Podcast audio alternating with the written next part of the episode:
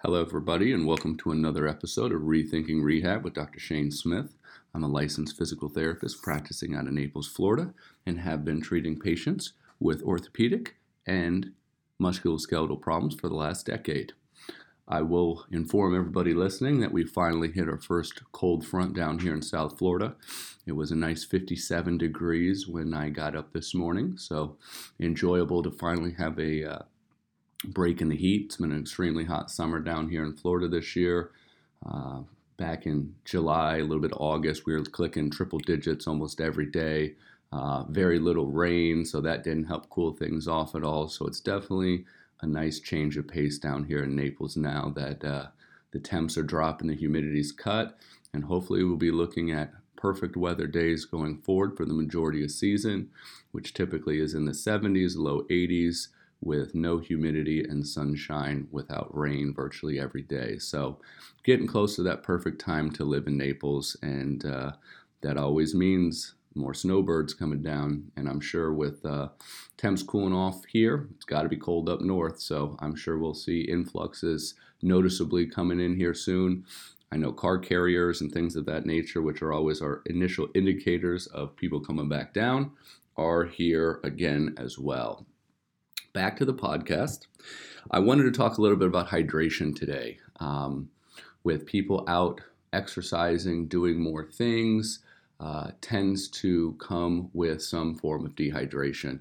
And this is all kind of spurred off a conversation I had last week with a patient regarding her cramping and dehydration and lack thereof in terms of why it happens and how to prevent it. So, today's podcast, I thought I'd share with you a little bit uh, about hydration, why it's important, what functions need to occur uh, or have to occur with proper hydration, and if it's not there, where you could run into some problems. So, when we talk about hydration, most people think about water.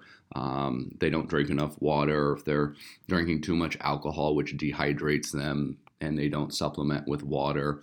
Typically, this is going to be your late night out or you know football game or what have you that you're having fun enjoying um, those issues with hydration definitely uh, become apparent.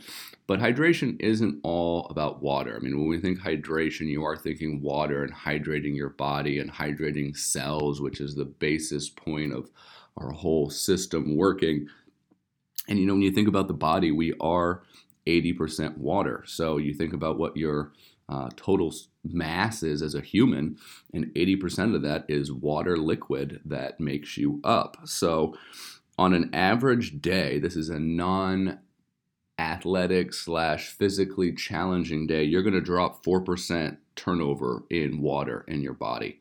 So, if you're not supplementing 4% of your body in water, you're putting yourself in a deficient category.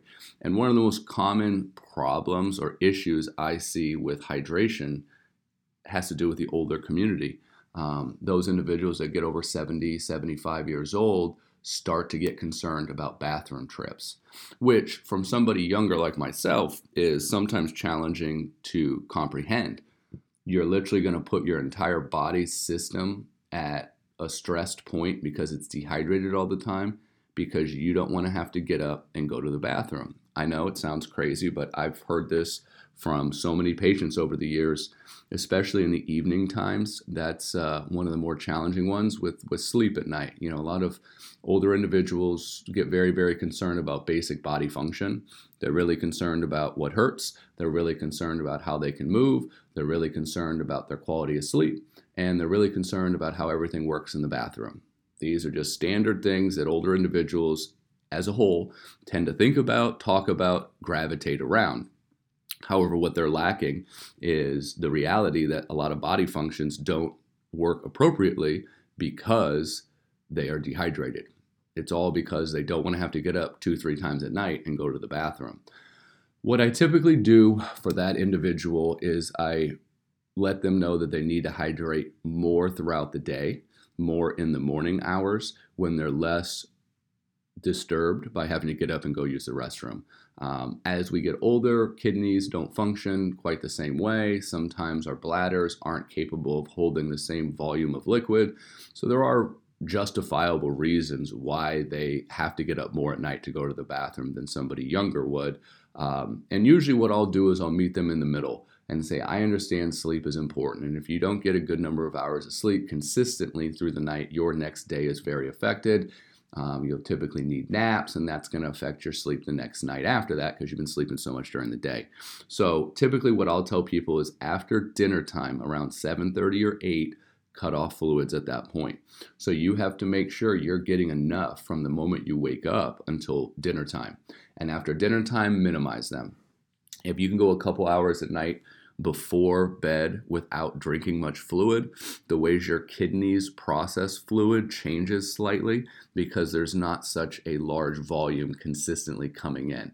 Our kidneys are really intended to filter water back into our blood and allow for uh, a certain concentration of urine. If you've ever noticed that you haven't been able to go to the bathroom for a while or you haven't drank much water traveling, and when you do have to go to the bathroom, it's always much more colored, typically a darker yellow, um, and usually has more of a scent to it. That just means it's more concentrated. When we drink plenty of water and stay hydrated, one of the keys we'll know if we are hydrated is by the color of your urine. Um, it should be a very faint yellow, clear color, and it should have minimal scent. If you have a pungent smelling urine or a very dark colored urine, your uh, kidneys have had to concentrate that fluid immensely to try to use as much of the water in your blood as possible for other processes. So that's a, an easy indicator. Am I dehydrated or not? what's the color and smell of your pee? If it's not too yellow, it doesn't smell that much, you're probably doing okay. Another general indicator for everybody you can kind of give in terms of a quantity of water is eight eight ounce servings a day is a great go to. So that's roughly 64 ounces of water a day is ideal for most people. There will be certain restrictions with certain severe health situations that may require more, may require less. I have had some patients in the past that have kidney disease and certain kidney functioning problems, and they are advised by their doctors not to drink too much straight water only. They want more sugars and things like that in the water. Um, that's a very rare case to be in that kind of a position. For the general majority of people listening, it will be eight eight ounce servings of water a day, and that is on a normal day basis. If you are active outdoors, even if you're in a position of having to give speeches or talk a lot, that's one I think that most people don't realize how dehydrating it is. Um, maybe some do realize this because of COVID, but as we speak, talk, breathe, we lose water particles out of our mouth, uh, nose as we're talking. Um, it's not a huge amount, but if you think about a teacher having to be in a classroom teaching for six to eight hours a day, uh, if you're a professional giving speeches in meetings, if you're giving banquet speeches, you're a couple hours talking constantly you're going to lose some fluid through that process. Also, for anyone that works outdoors, uh, especially if it's a more laborious based job to where you're sweating with your line of work, you're losing more fluid via sweat. So, if it's, you know, talking a lot, if it's sweating a lot, if it's very active based work, you need more than eight ounce servings, eight eight ounce servings of water a day. You're probably more 10 to 12 uh, a day. Um, when we start looking into other aspects of hydration other than just water, that's typically where people get lost at. And what we're talking about is different minerals that are in our water that allow us to have body functions that work properly. So when we're talking about electrolytes, typically the electrolytes we're going to be talking about sodium, potassium, magnesium, sometimes uh, calcium and other chloride based minerals also can get grouped into electrolytes or minerals that help with electrical based activities. Because these minerals have electric charge to them, they have the ability to conduct electricity. And because there's charge to them, it allows for things to move where it wouldn't otherwise move. So, if you kind of think about games you've played as a kid with magnets and various things with polarity, so something that's positive, something that's negative, there's charge to it. Anytime there's charge, you can have an electrical field or actual movement of things from it. Uh, I can remember as a kid doing a project with batteries and putting them a certain way to get uh, a little coin to move in between uh, magnetized poles. So, anytime you're thinking about some of our electrolytes, we're thinking about things that have electrical charge and ability to move things. So, what are important? What processes are important? You must have proper electrolytes for, proper minerals that are charged for. You have to have it to help balance the amount of water in your body. So, you can chug, drink as much water as you'd like. If you're lacking minerals, it's not going to have the same effect positive for your body and body functions. Um, minerals or electrolytes also help regulate your pH level.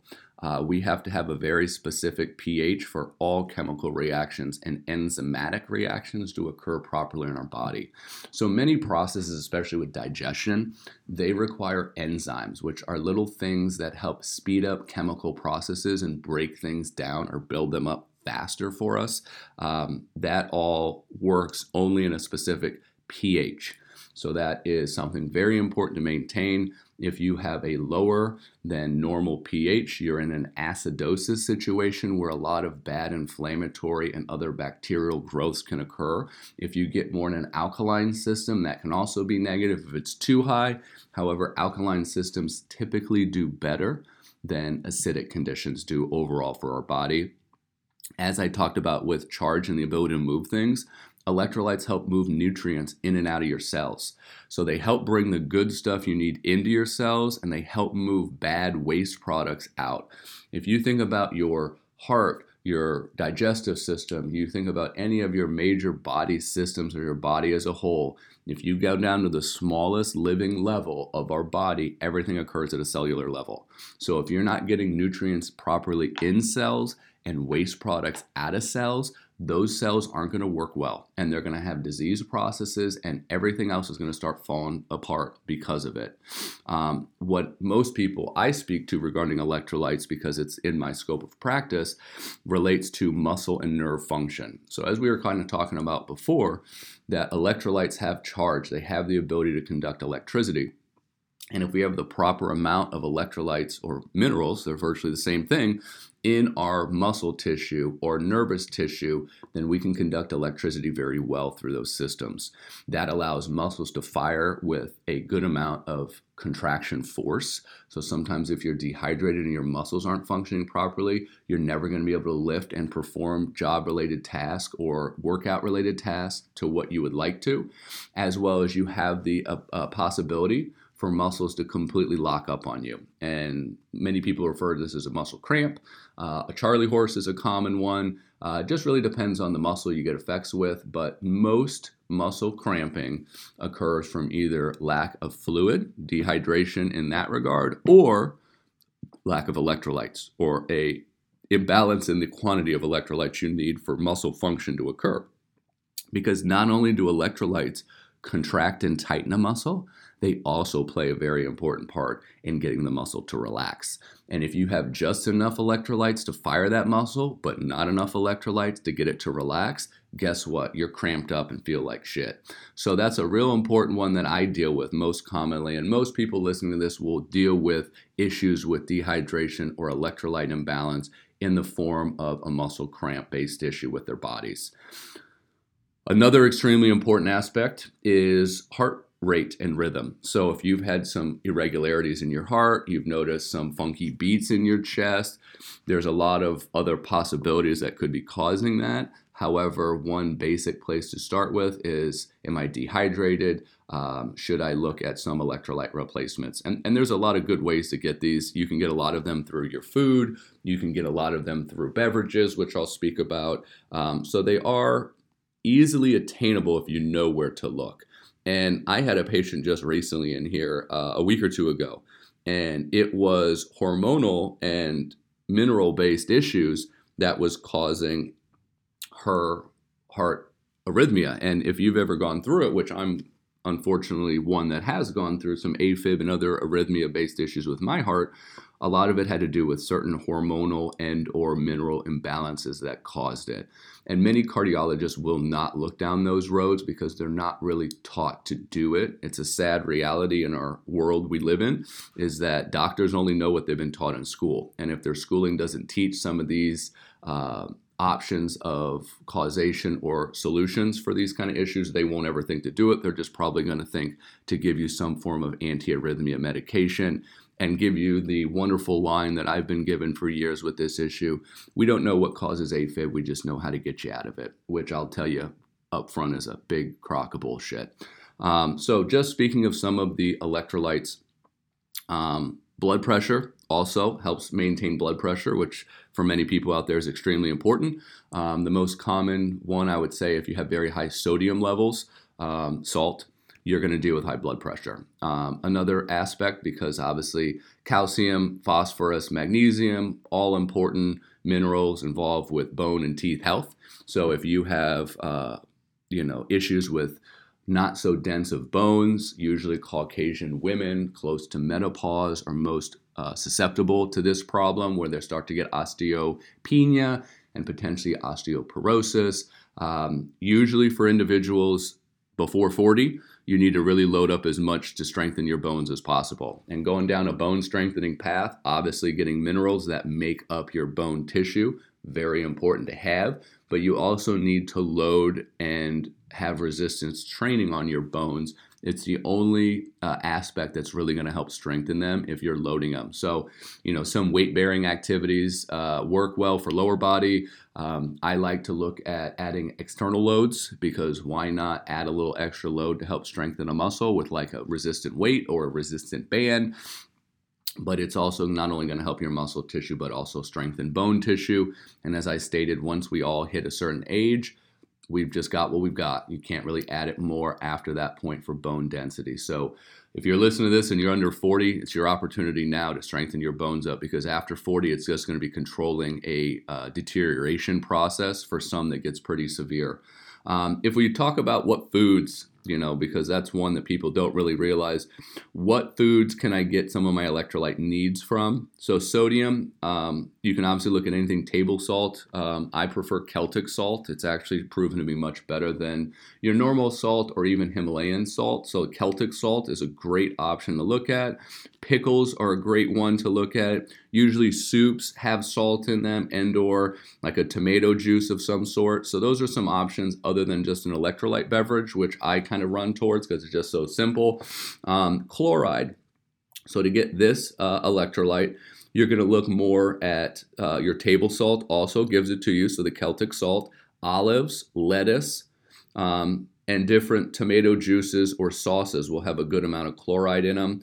Potassium, many people know from bananas, that's always a great source. You can also get potassium from skins of potatoes or in yogurt. So if you're not a fan of bananas, which is a very rare thing I hear. Um, you could look at just eating plain yogurt or, you know, cutting up some potatoes, cooking them, roasting them with the skins on them. Magnesium is definitely the harder one. Um, this mineral is one I've been told by doctors just take supplementation for because you're never going to get enough magnesium naturally in your diet. But I will tell you that halibut pumpkin seeds and spinach are all good sources of magnesium. So if you really don't want to go supplementation route and want to get everything natural from your diet, that's going to be your better option. Uh, calcium, this is one that's pretty straightforward. Many people know about calcium. Um, milk, I would tell you uh, a clean almond milk would be better than a cow's milk. There's actually twice as much calcium in almond milk. Not to mention, it is much healthier for our bodies to consume almond milk than cow milk. I will tell you, when I was an undergrad, I was a food science, human nutrition undergrad major and never thought negatively of cow's milk ever before.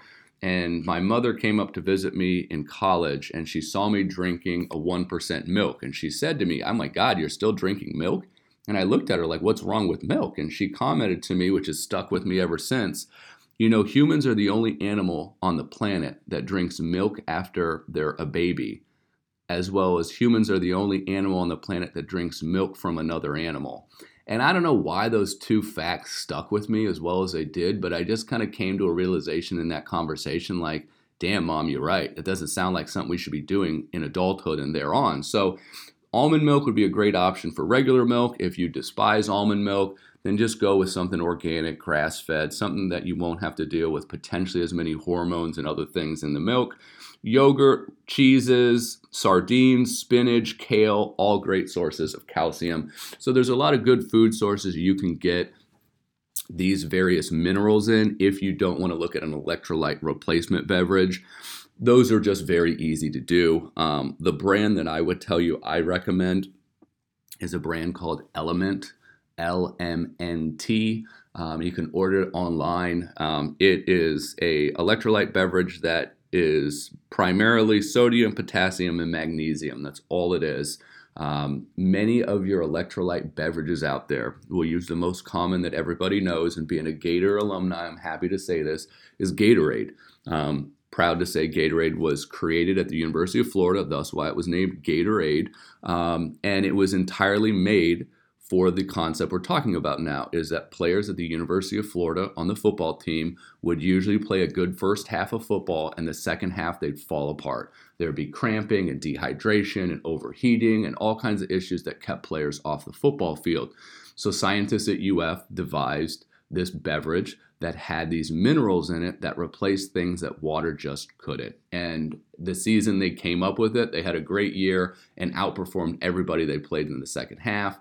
So that's kind of what you're looking at is you want a beverage that's going to replace what you need that you're losing when you sweat. And if you've ever tasted your sweat, as gross as that may sound, it's usually pretty salty. So what you know you're losing other than just water is a lot of minerals when you sweat. So Gatorade is not my favorite option as a Florida Gator fan and I love that we created the first major known electrolyte beverage for sports performance. However, there's way too much sugar in Gatorade. And unfortunately, many Gatorades, minus one of them, has dyes in it. And I am not an advocate of artificial dyes at all. They are not good for you. They cause cancer and all kinds of other problems. You can get electrolytes much cleaner without all the sugar and dyes that you're going to get with some of those mainstream electrolyte beverages like Gatorade, Powerade, and so forth. So, Element great option. Um, you just add a packet of it into water. Um, I will tell you that because it has a thousand milligrams of salt in it, it does have a slight salty flavor. As you can imagine, you'd kind of want that, being that that's something you're lacking. Just keep an idea if you're an older individual with your blood pressure taking an electrolyte beverage like this. My advice to uh, individuals that have blood pressure concerns, and I'm more talking about too high of blood pressure, um, let's say resting 130 plus over a 90 plus anything above a 130 over 90 i would tell you be careful with how much electrolyte replacements beverages you drink i've had some patients that take these two a day when they're not really doing anything active and are seeing their blood pressure get higher so just keep an idea with that um, i usually tell patients that if you are outdoors and you have more than just a, a wet forehead, like you've actually saturated your shirt in the armpits or the chest or the back feels damp from sweating, then you have lost enough electrolyte fluid to warrant doing an electrolyte replacement. Other than that, you could look at your eight, eight ounce servings of water a day with maybe adding some of the food options I mentioned before in to give you some other electrolyte replacement, whether it be a pickle you eat with lunch, um, you know, do a salad with some other toppings on it that you know it's beneficial. Have a banana in the morning with breakfast. There's there's different ways you can kind of balance your electrolytes out with just needing these electrolyte beverages. If it tastes too salty, if you do go down the road and get an element, it's too salty for you, just dilute it. You know, instead of the 12 to 16 ounces they recommend per packet, put it 24 or 36 ounces you're still getting that same number of electrolytes. It's just with a higher dilution of water, thus, you don't taste it as much. So, that would be an option if you want to go with something clean. Element's the one that I drink. I used to use Liquid IV um, until I realized how much sugar they put in those. So that's a challenge. I mean, sugar does give you a short energy boost. So if you're feeling very tired from an exercise, it's not bad to look at an electrolyte beverage that does have sugar in it just because it's going to give you a little energy from the simple sugars that are in the packet. But if you're not wanting to increase sugars. You don't want to have a lot of sugar in your diet, which obviously is preferred by me as well. Look at something like an Element electrolyte replacement pack because that will really go a long way. I hope this podcast on hydration gives you some help with your physical exertion task. If you're dealing with a lot of muscle cramping issues, try adding some electrolyte replacements and see if that really helps. The last uh, piece of advice I will leave you all with was one of the most bizarre but yet effective electrolyte replacement options that uh, somebody gave to me. And this would have been when I was a student intern in Chiefland, Florida. I had a old gentleman that was a farmer that I was treating, and his main issue was leg tightness, cramping that was unrelenting. And when I mean unrelenting cramping, this old man had some of the worst cramping I've ever seen in my life. Um, I would stretch him on the mat table for no more than 30 seconds, and he would cramp every time. I felt almost helpless to help the man because everything I tried to do for stretching, exercise wise for his legs, just cramped him up. I gave him all the advice I've given you in terms of food options, as well as electrolyte replacement and water hydration. None of it worked. And the one thing a technician, an older woman that would help us out in the clinic, said to me, Have you told him to try a tablespoon of yellow mustard once or twice a day? And I said, No, I have never heard of taking yellow mustard for cramping before. But I kid you not, it was the only thing that fixed this man's severe cramping was he'd do a tablespoon of yellow mustard in the morning and one in the evening after dinner. And the man never cramped up in my sessions working with him again. I don't know if he still has issues now, but that was the most unbelievable change in cramping issues of muscles I've ever seen in my life. And it was all due to two tablespoons of yellow mustard a day. I hope this is helpful. I hope you all get out there and exercise and have some more uh, knowledge on what you need to do to recover, to limit cramping, and other issues you may deal with in the future. Stay healthy, stay happy, and stay warm out there, everybody. Until next time, take care.